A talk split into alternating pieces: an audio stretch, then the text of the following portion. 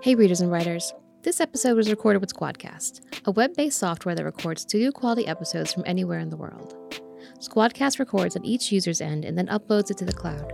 So even if the call quality wasn't great at the time, the end file is always perfect. So that's a good thing. And it's never lost, which is even better. it's a paid service, so there is that. But for me, it's been worth it. If you're in the market for recording software, there's a link in the show notes to get a free trial. Now let's get on with the show.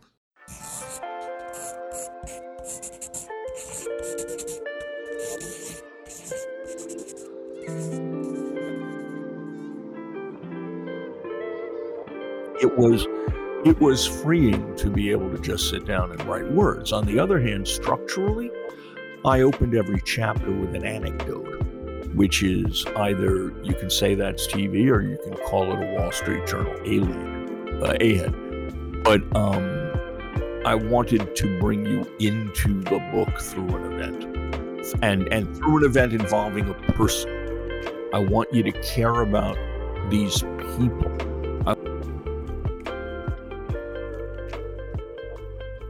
Hi, David. Hi, Deb. Thanks for having me. Thanks for being on. How's your day going so far? Today's pretty good. Nice weather. Uh, the dog is sleeping behind me. Uh, my wife's out shopping and will be back soon, so the day is lovely. Awesome. Um, if your dog's anything like mine, the minute she comes back to the house, it's going to be bark, bark, bark, bark, bark, bark, bark, bark, bark. Bizarrely, this is an old dog and she has gone mm-hmm. deaf. So she will ah. not know that my wife has come back until I take yeah. her, until I literally until you carry her. I carry her down the stairs because the legs don't work that well anymore. Mm-hmm. We love her. She's a puggle by the name of Buffy. Oh, and that reminds is, me. I had a, I had a puggle who passed recently. Oh, I'm sorry. Oh, it, yeah. Our, I say recently. It's been a year, but he was 15. No, that's recent. Yeah. Our well, Buffy's 16, and her quote sister. I mean, they weren't from the same litter, but but our mm-hmm. other dog of the same era also passed recently. So. Oh, I'm so sorry. Thank you, but um, Buffy's here to make us happy, so that's okay. um. So why don't you tell the listeners a little bit about yourself? Okay. Um, I'm a, a 50 plus year journalist in various forms. I was born in New York, grew up in Western Massachusetts, and uh, found out that a local prep school had a carrier current radio station and convinced my parents that I wanted to go to that prep school as a day student because I wanted a better education. When in mm-hmm. fact, what I wanted to be was on the radio. So, so you were devious from a young age. I, I, was devious from a young age and got a good education in the process, and then ended up following broadcasting jobs all over the country.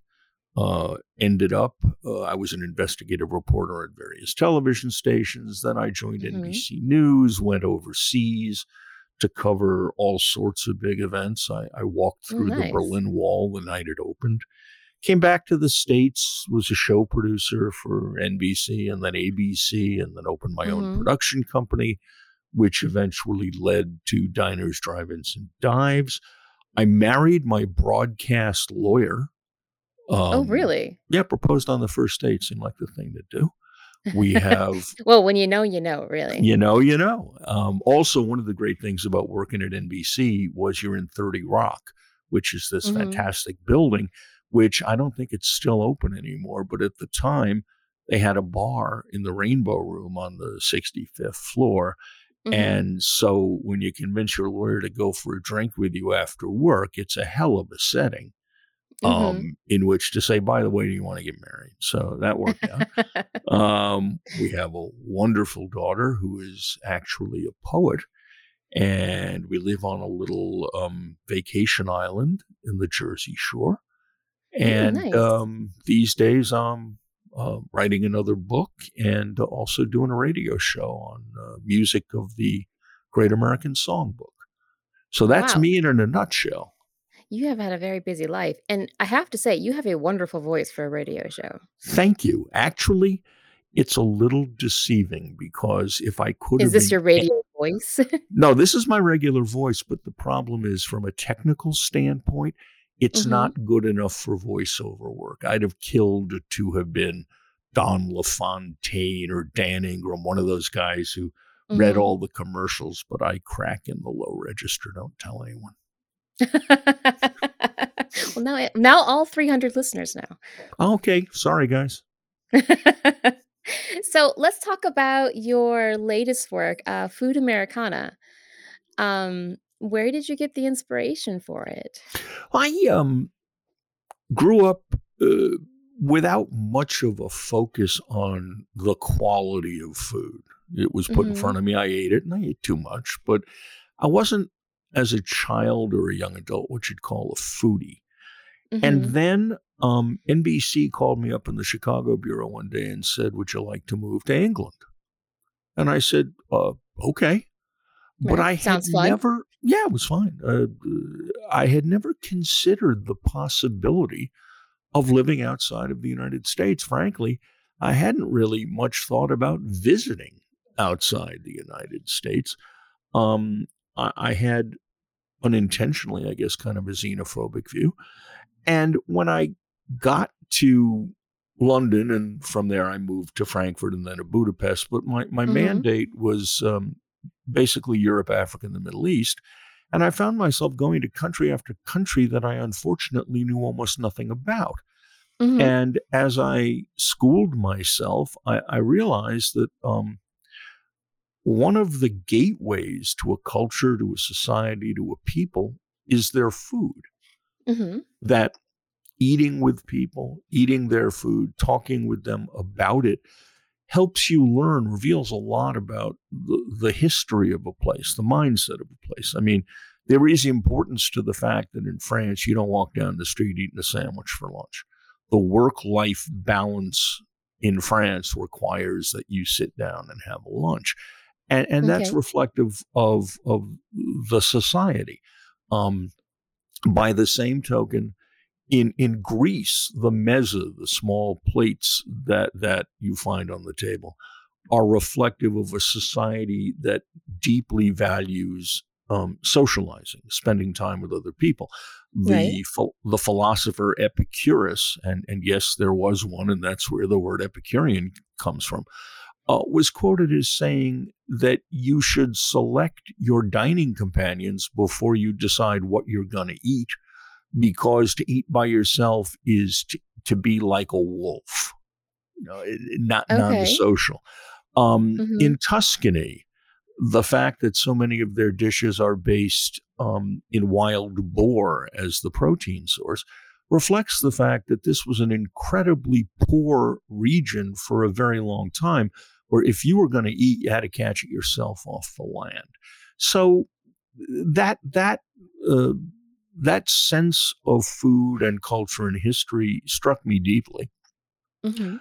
When I moved back to the States, still working in network news, I I now had a new way to look at food and to evaluate food, and my interest continued to grow to the point where uh, when I went out on my own, uh, I developed diners, uh, diners, Mhm. drive-ins, and dives, Right. which allowed me to further my my interests in in food, how it related to people, how it related to the culture.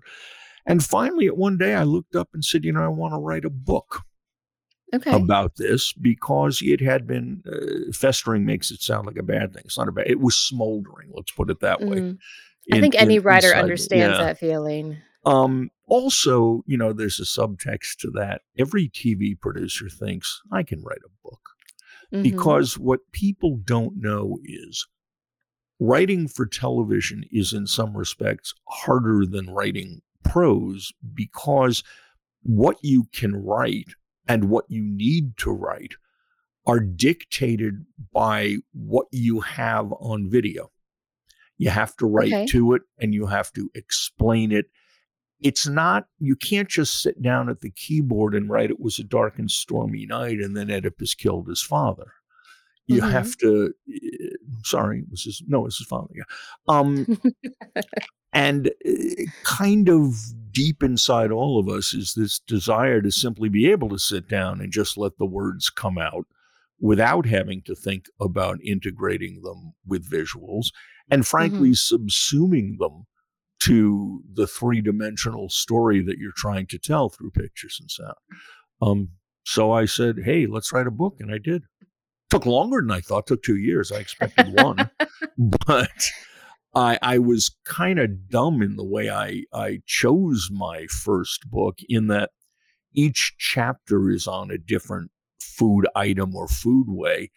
And uh-huh. only after I got into it did I realize I had to do as much research for each chapter as I might have had to do for a book on that subject. So okay. it, it, it took quite a while. Now it was an enjoyable mm-hmm. process. Um, and uh, I, I, really had a good time and I managed to learn a lot. One of the things I, I faced was um, am I rambling? You okay with uh, this? This is a good ramble. Go ahead. One one of the things I, I, I, found quite quickly. Remember, I come from among my many backgrounds in journalism. Mm-hmm. I spent a long time as an investigative reporter, an mm-hmm. investigative mm-hmm. producer, and then I ran. I was the senior investigative producer for 2020. So the concept of pinning down facts and truth is very important to me. And I mm-hmm. found that in the world of food history, there's an awful lot of BS out there. If if you if you read the stories that keep getting repeated, every single thing on earth was invented at the 1904 World's Fair. uh, I don't think I'd ever heard that. You know, so well, allegedly the ice cream cone. Okay, it wasn't. Um, so a lot of the classic American. Allegedly the hamburger. It wasn't. Mm-hmm. Meantime, there are several places across the country that claim to have invented the hamburger, none of which is provable and much of which is pretty demonstrably untrue. So mm-hmm. it was it was interesting in chasing the facts behind foods to be able to determine what was true and, and what was a legend. Interesting. Um, I don't know why this is reminding me of every time I go see my grandmother in Pennsylvania, we pass a little tiny ass dive bar, and their mm-hmm. sign says that they have the third hottest hot wings in the world. Well, they declared it, so they're right. I, I mean, and I remember my husband and I we, we always joke about how do they know it's the third? I mean, well, that's you an don't interesting thing to first. I know it's it's so interesting that they're like, well, we're clearly not the best, and we're not the second best, but we're pretty darn good.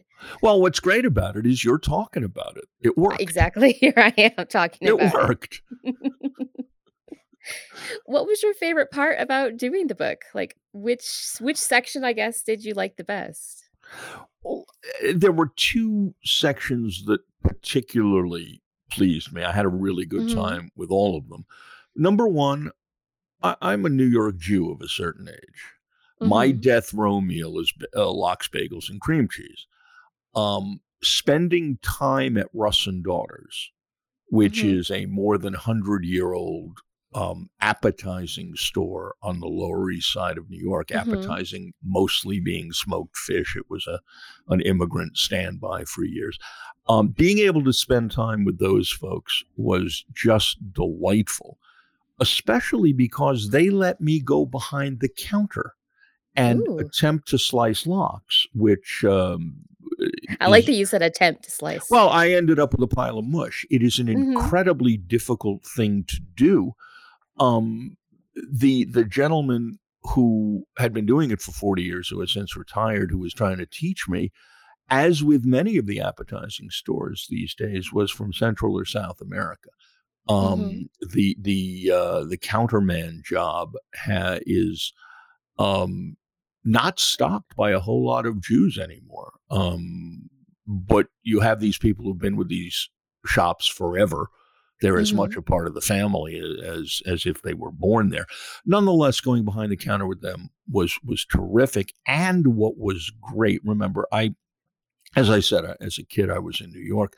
My grandparents on my father's side lived on the Lower East Side. So this was like falling back into my childhood. And mm-hmm. the patrons of the store were such wonderful characters to talk to. A guy named Bob Bozick, who had been a heavyweight fighter, um, his claim to fame was that he survived fighting Larry Holmes without getting knocked out. And he was glad, eager to show me the picture from his wallet of him with Larry Holmes. Mhm. But he told great stories about being an up and coming boxer and going and hanging out with the Jewish mobsters who ran boxing in New York at the time. Oh my god, that sounds like tells an amazing book right there. Thank you. And and he would go and there was this one gangster who was the kingpin of boxing and they would get appetizing from Russ and daughters and then everyone would put their pull their chairs up around his bed and they they'd eat whitefish and lox and just schmooze about, you know, who was up, who was down. That was great. That was fantastic Mhm. the other um and there were a number of things again that I really enjoyed, like going to pizza school in San Francisco. But um the uh I, I went to Memphis in May, the uh what Mhm. some people consider to be the Super Bowl of barbecue championships. Other people would Mhm. argue for the Royal in Kansas City. I'm a Memphis in May guy. Anyway, when I Mhm. was looking into I wanted to go to Memphis in May. And when Mhm. I started looking into it, I found, much to my astonishment, that a two time grand champion there, they had won the previous year, was uh, The Shed, a barbecue joint in Mississippi that I had profiled on diners, drive ins, and dives. So I called them up and said, Could I be a fly on the wall with you guys? And they said, Mhm. Come on down. So it gave me, um, as a writer, it gave me a universe. I I told this whole story from my base of hanging out with them Mhm. and and their battle to repeat as champion. And from that I was able to to explore the rest of the event. But the event itself was this orgy of pig fat. It was just extraordinary. I mean, I I've never had well once I, I had it's a different kind of barbecue. This is pork barbecue. It was unbelievable. And and again, I did. But you're making me hungry. as, as a writer, you know, to really be a writer, you have to be curious and you want to experience stuff. You want to meet people. There was this guy sitting in his tent by himself on a high top stool, and I I went up and interviewed him because his his barbecue joint was uh, was from uh, Illinois, and I thought that's weird. Uh, barbecue in Illinois, and I asked him a whole bunch of questions, and then I realized after I got back to my hotel room, he was one of the past multiple winners of this thing. He was a, a leading figure in barbecue, and I had interviewed him, you know, like interviewing Babe Ruth like he was a rookie. So I Okay. went back the next day and said, "I'm so embarrassed." He said, "Nah, don't don't worry about it." And then I I talked to the guys from the Japanese Barbecue Association were over here competing, and Mhm. it was just, I mean, there was it was a woman who was a judge who had stopped by the shed's tent.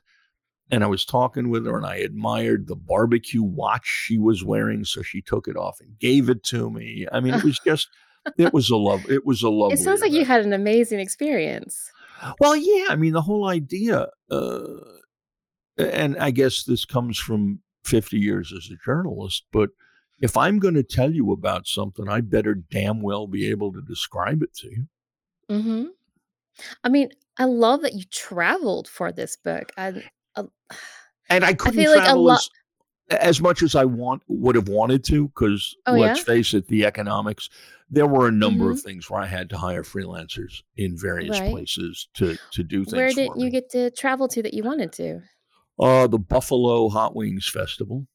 Hmm uh, would have been very nice. Um, I mean, I would have wanted to travel every place I could, especially to Mhm. Phoenix, where um, there's a phenomenal um, artisanal pizzeria called Pizzeria Bianco, Pizza Bianco, run by Chris Mhm. Bianco, who is very much, um, in some respects, the leading artisan in the revival of artisan pizza. Uh, I couldn't get out there um, but uh, I had I had someone go to the place, and I, I talked to all of these people at great length. And if I had a freelancer go someplace, I had them uh, send me videos and pictures, and you know, so Nice, I, yeah. I was able And to describe the way it smells. Seems like Oh, that'd yeah, be absolutely. Well, that's one of the hard things is explaining, making um, food. I was going to say taste good, but but beyond that, taste in any way. You have you have Mhm. to bring people into food. I mean, in in television, you can do it. Not a lot of people do, but you can do it through sound. Um, when Mhm. when I was doing diners, we used to spend 23 hours audio sweetening each episode so that when you saw the burger go on the grill, even though it was hard to hear under the hood, we would add the sound of the burger going onto the grill, all of which would would help you salivate, uh, Mhm. help help you enjoy the experience. With prose, you just have to explain it. Uh, I mean, Mhm. in in the barbecue section, I found myself, um, you know, you write, then you edit, then you edit, then you edit. I must have removed the word glistening 500 times from my initial draft because how else do you describe massive amounts of pig fat dripping Mhm. down onto onto a, a smoker? Um, it was the the the shed folks, um, their smoker for their um, their competition uh, hog because they cook whole hog whole hog barbecue was built into the side of an old Willys Jeep. It was Okay. just great. And what I did when they were ripping the the meat apart to send the boxes to to there's two kinds of judging. One, some judges come to you, but then there's the blind box competition where you put it in a box and the box has a number, and the other judges don't know who you are when they taste the food. After Mhm. they filled the blind boxes to to send up to the judges, I just held back in the trailer they'd been cutting them in, and I just gorged. I stole all the leftovers. It was fantastic. Um, so you've mentioned diners, drive-ins, and dives a couple times. How is how was writing the book different than writing the show? How does that you said you The said words- writing for TV words- was harder and Yeah, the words came first. Um, in diners, writing for television, if it's done right, is an invisible process. You're supposed to push the viewer without them realizing they're being pushed from Mhm. one event to another. So you're writing around things, you're writing the second half of a sentence that someone started. You are referring to subtly, I hope. I hate when someone says, you know, when there's a sunset and someone says in the script, sunset over the Schmeggy farm. What what they should say when you see the sunset is in only five hours, this family will find out if they lose their farm. I mean, it's it, it- the, referring to the sunset without saying it's a Mhm. sunset. Um, writing the book, um, well, first of all, I wrote it very much to feel like a stream of consciousness conversation. Mhm. Um, secondly, um, I my structure was very much TV like in that I based as much as I could around actual events with people and their quotes. Mhm. Um, but I had the ability to to to say things without having to have a visual to back them up.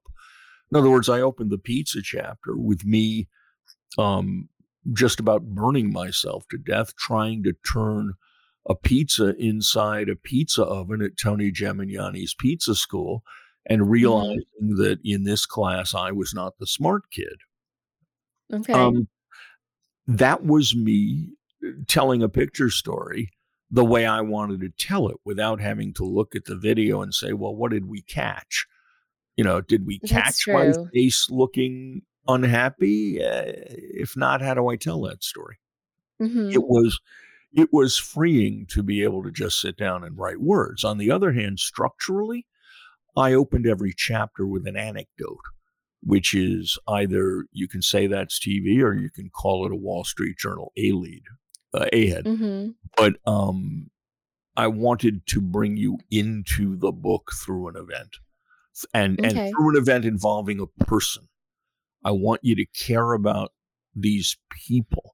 I want you to care that this couple spent 96 hours in line waiting for this White Castle to open as a way of you understanding just how much White Castle means to some people. Um, I have to confess, I've never had White Castle. We don't uh, have one around here, and I've never experienced it. well, White Castle, people don't realize this. White Castle was the beginning of the fast food hamburger, and it was also the savior of the entire hamburger um, element of our cuisine.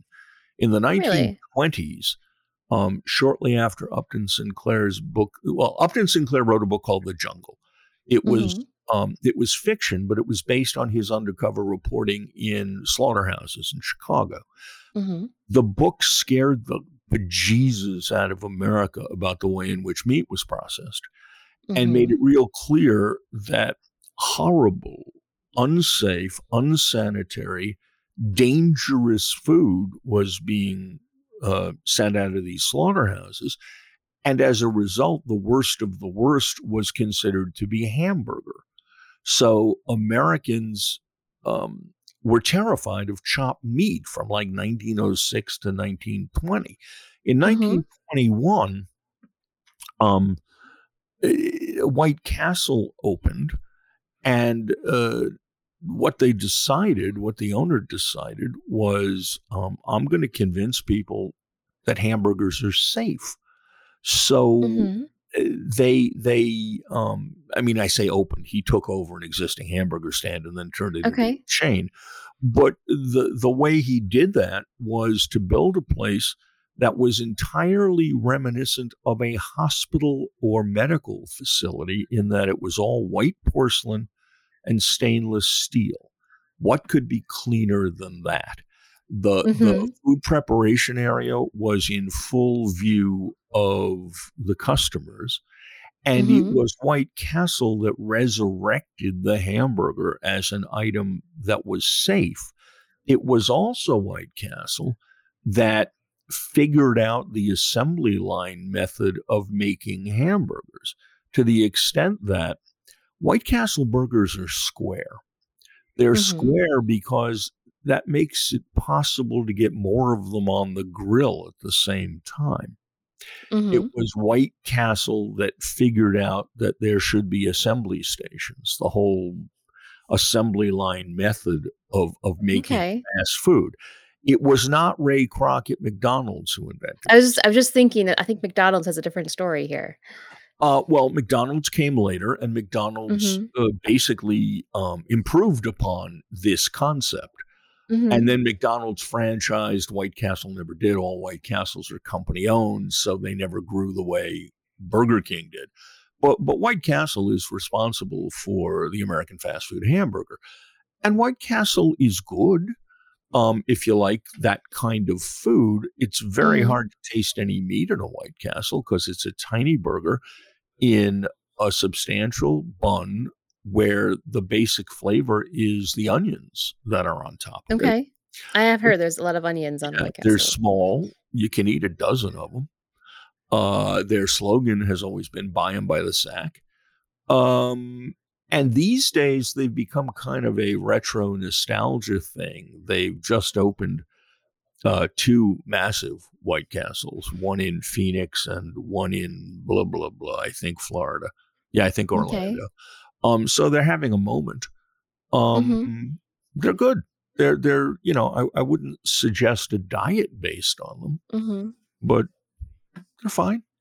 They're Yeah. historic. Just yeah. I'm in like upstate mid New York, and they just have not made it here. well, what's what's your burger place of choice? You must have a local burger joint or a local hot dog joint or a local It's barbecue. it's joint. it's hard. I'm actually allergic to wheat. Oh no! I know. So it's very Oh, hard for me to have one of those. it's tough to be a beer drinker, and and you're going to have a Yep. I, problem I with can't drink beer anymore. Yeah. Oh, what a shame! hmm I get hives and yeah. I'm actually just allergic to it. Oh no, that's that's that's a waste. hmm I know. I can't eat a lot of Yeah, I'm sorry. I, I did a syndicated series called Beer Geeks, all about hmm craft beer. So, um, I developed a taste for it that I didn't really have before the show. well, the burger places around here, um, I don't know. The best places are probably like the local bar slash pubs um, that give you the good stuff. But I mean, you have Five Guys, Burger King. Yeah, but those are you must have a local Yeah. guy. I mean, is it Calvin Trillin, the famed writer who will tell you he's not a food writer, but who did an awful lot of important writing on food? I was Mhm. lucky enough in the course of researching the book to have lunch with him. And, and he firmly believes that everyone needs to believe that the best burger in the world is the one they grew up loving. So for him, he Hmm, grew up in Kansas City, so his favorite burger is Winstead's. If you grew up in Minnesota, it, it had to be Culver's. It's just that that's uh, you know, Mhm. we found this on diners. Frequently, people would recommend places that were their childhood favorites. And when you'd look into it, the food really wasn't that good. It wasn't good enough But to it's the put on the show, attached to but it. it was their place. Mm-hmm. They have a good memory of Yeah, something about fine. that, and that's yeah. It's like songs. Like your favorite song isn't necessarily a good song, just you have a good memory attached to Oh it. Oh no, all of my favorite songs are good songs. Yeah, yeah no, I'm of a certain age. Yeah. same thing. Yeah. Okay. so, how are the two processes different between television and the book? How did your pro- how does your writing process have to change? It it didn't change that much because I Hmm. approached it structurally hmm as much like television as I could in that the things I like about television stories are focusing on individuals and finding detail that'll make someone I mean we used to call it holy shit Martha. Can I swear on this? Absolutely, Okay. My I do my all all the okay. times. we, you're looking to put something on the screen that would make someone watching look up and go, "Holy shit, Martha! Look at that! I didn't know that." To keep their interest. Um, in writing, um, I had uh, I didn't change the concept of writing for the year. I wrote as I spoke, and in Mhm. fact, I had trouble with the copy editors um, because I intentionally write for emphasis. I'll cut a sentence in half, put a period halfway through, then capitalize the the word that begins the second half of the sentence for emphasis. Um, and that's not technically grammatically correct. So I was getting a lot Mhm. of corrections back. And I finally had to have a come to Jesus and say, no, no. If you have a real serious problem with this, talk to me, but don't go changing my style. Okay. right. I know At that point, the- it is stylistic. Yeah. I know the rules I'm breaking. Now, you can't break rules until you know them. There's a lot of real shitty TV that's being made because these young kids today never learned the rules of cutting video, Mhm. uh, having come up in an era where jump cuts and, and various other tricks were properly employed by those who knew how to use them because they knew the rules they were breaking there, Mhm. you, you got a generation that early on just figured you could slap video together any way you want. No, you got to know the rules before you break them. But when you Mhm. break them, you got to break them for emphasis or import. Um, uh, This second, reminding me a lot of artists, um, like uh, the impressionist artists Mm-hmm. Oh, or yeah. the modern ones. I mean, they could paint classically beautifully. I mean, you. Yeah. Everybody says, "Well, I could do that," and you have to be like, "No, no, they are trained. They're actually very good, and they just chose this is a style." I, I had a meal at Alinea in Chicago that that included that proof. Alinea, uh, Okay. I, I think. Well, uh, do you know Alinea? It's got it's got three Michelin stars. It's Okay. one of the greatest restaurants on earth. And at one time, my production company was looking at doing a show with them. The Mhm. chef Grant Achatz insisted that I and my development chief come have dinner at Alinea. Now, Okay. what a shame. Um, Alinea A is hardship. yeah, is a molecular style restaurant. Very Okay. strange foods done in very strange ways. Mm-hmm. And it's fabulous. But halfway through this remarkable meal, a plate comes out of Escoffier beef, the most traditional French presentation of beef that could possibly be done. Its provenance goes back hundreds of years, and it's there just to remind you I know what the hell I'm doing. I started out doing this stuff. Now Mhm. continue to enjoy my evolution into molecular gastronomy. Mm-hmm. It's a fabulous meal. Fabulous. Sounds meal. like it. Oh yeah. Well, let me put it this way. I, I he wouldn't let us pay, but I needed to know what the meal cost so I could tip Mhm. appropriately. And he said, "Well, I don't know, a thousand, twelve hundred. oh So my thank you- I said, "Thank you very much."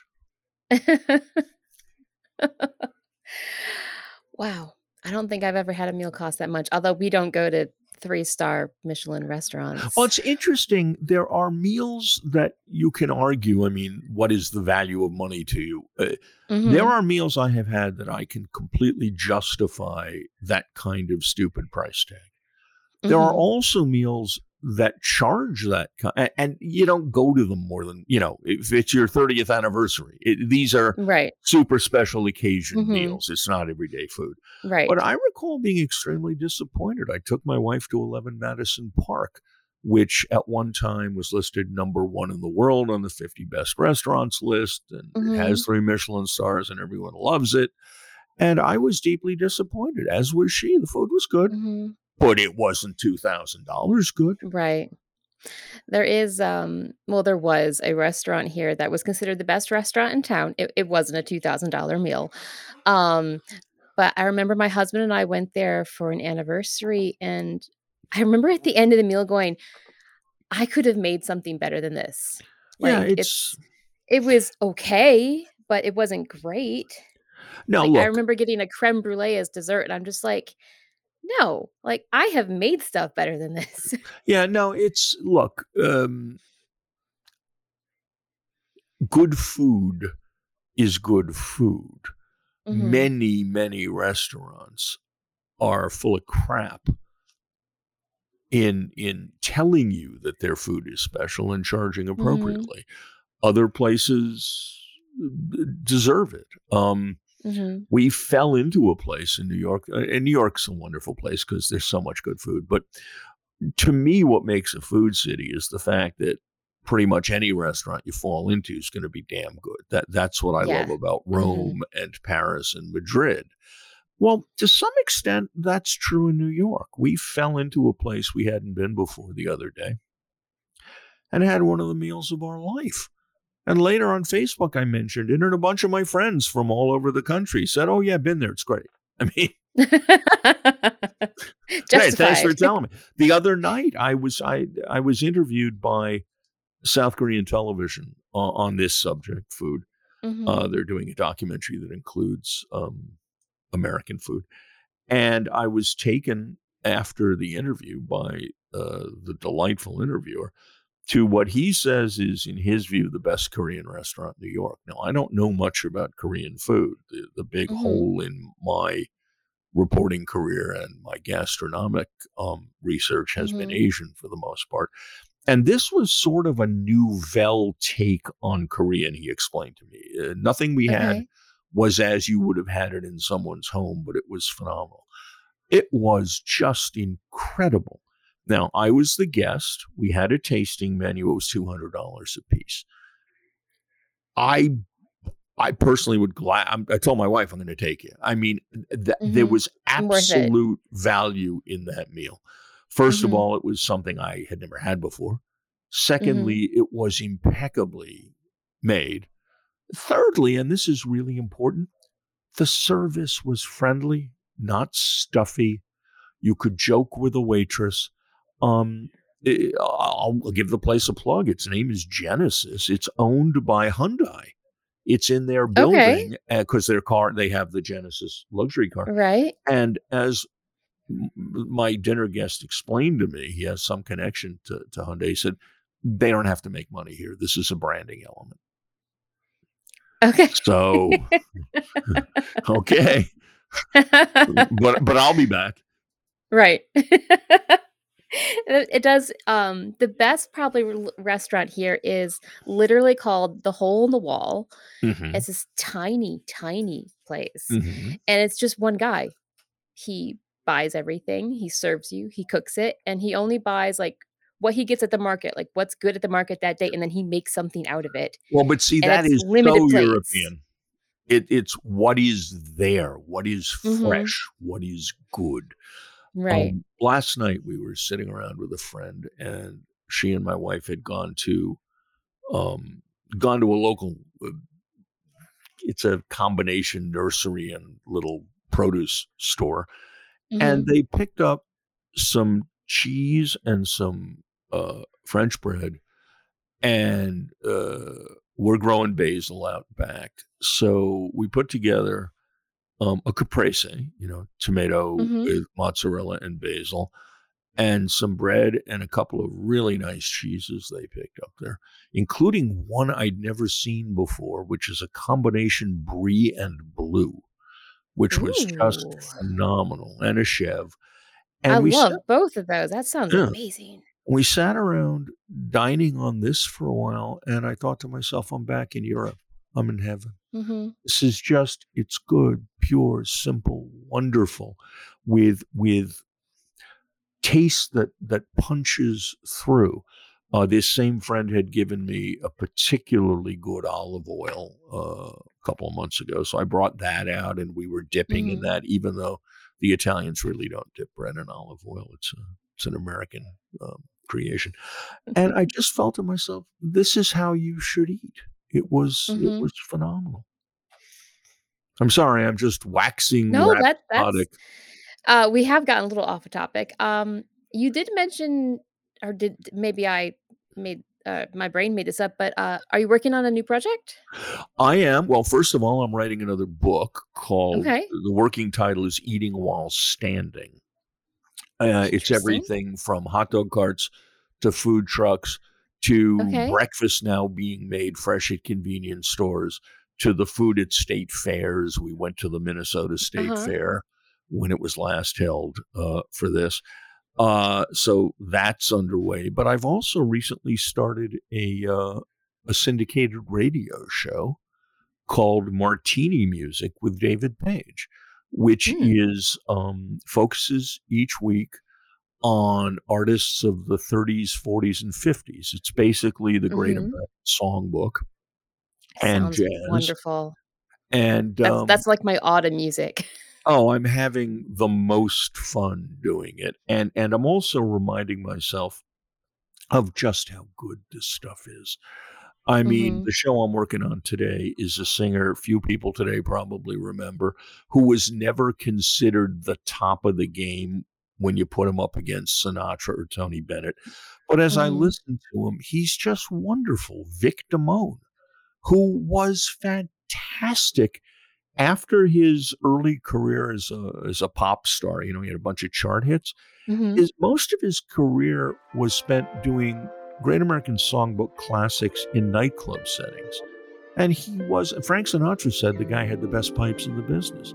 So I'm having a good time. And call your local radio station and tell them you want martini music with David Page because uh, syndication means you buy one station at a time or they buy it. hmm Um, and uh, we're trying to grow our distribution. We're at a handful of stations right now, but growing. Nice. Um, and to close up, um, so where can listeners find you online? You can find me. There's a Food Americana Facebook page. There's a hmm Food Americana Instagram. And uh, if you ask me or talk to me, I'll talk back. I'll, I answer. Nice. Um, yeah. And where can they buy your book?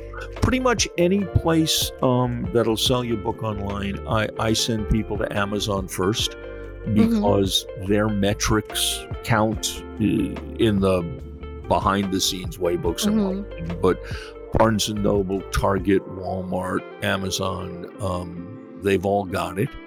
And I just financed my daughter's graduate education, so please buy 30 or 40 copies.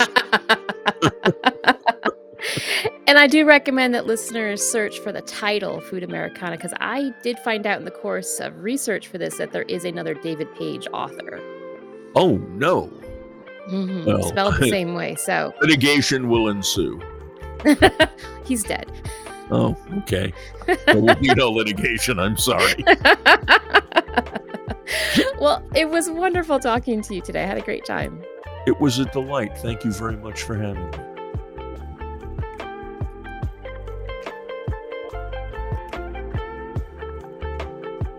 Read and Write podcast is edited and produced by Deborah Ziebarth. Music was provided by Lo-Fi Girl and can be found at lofigirl.com or on their YouTube channel.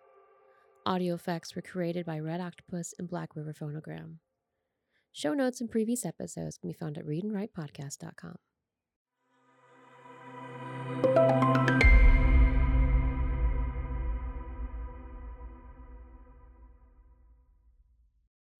And that's it. Thank you for listening to the show. If you like what you're hearing, make sure to rate Read and Write on Spotify or Apple Podcasts. If you have a suggestion for a future episode, drop me a line. I'm always open to suggestions. Also, did you know that Read and Write publishes three episodes a week? Check out the podcast's YouTube channel for Write With Me Mondays live streams and 30 second book reviews on Fridays.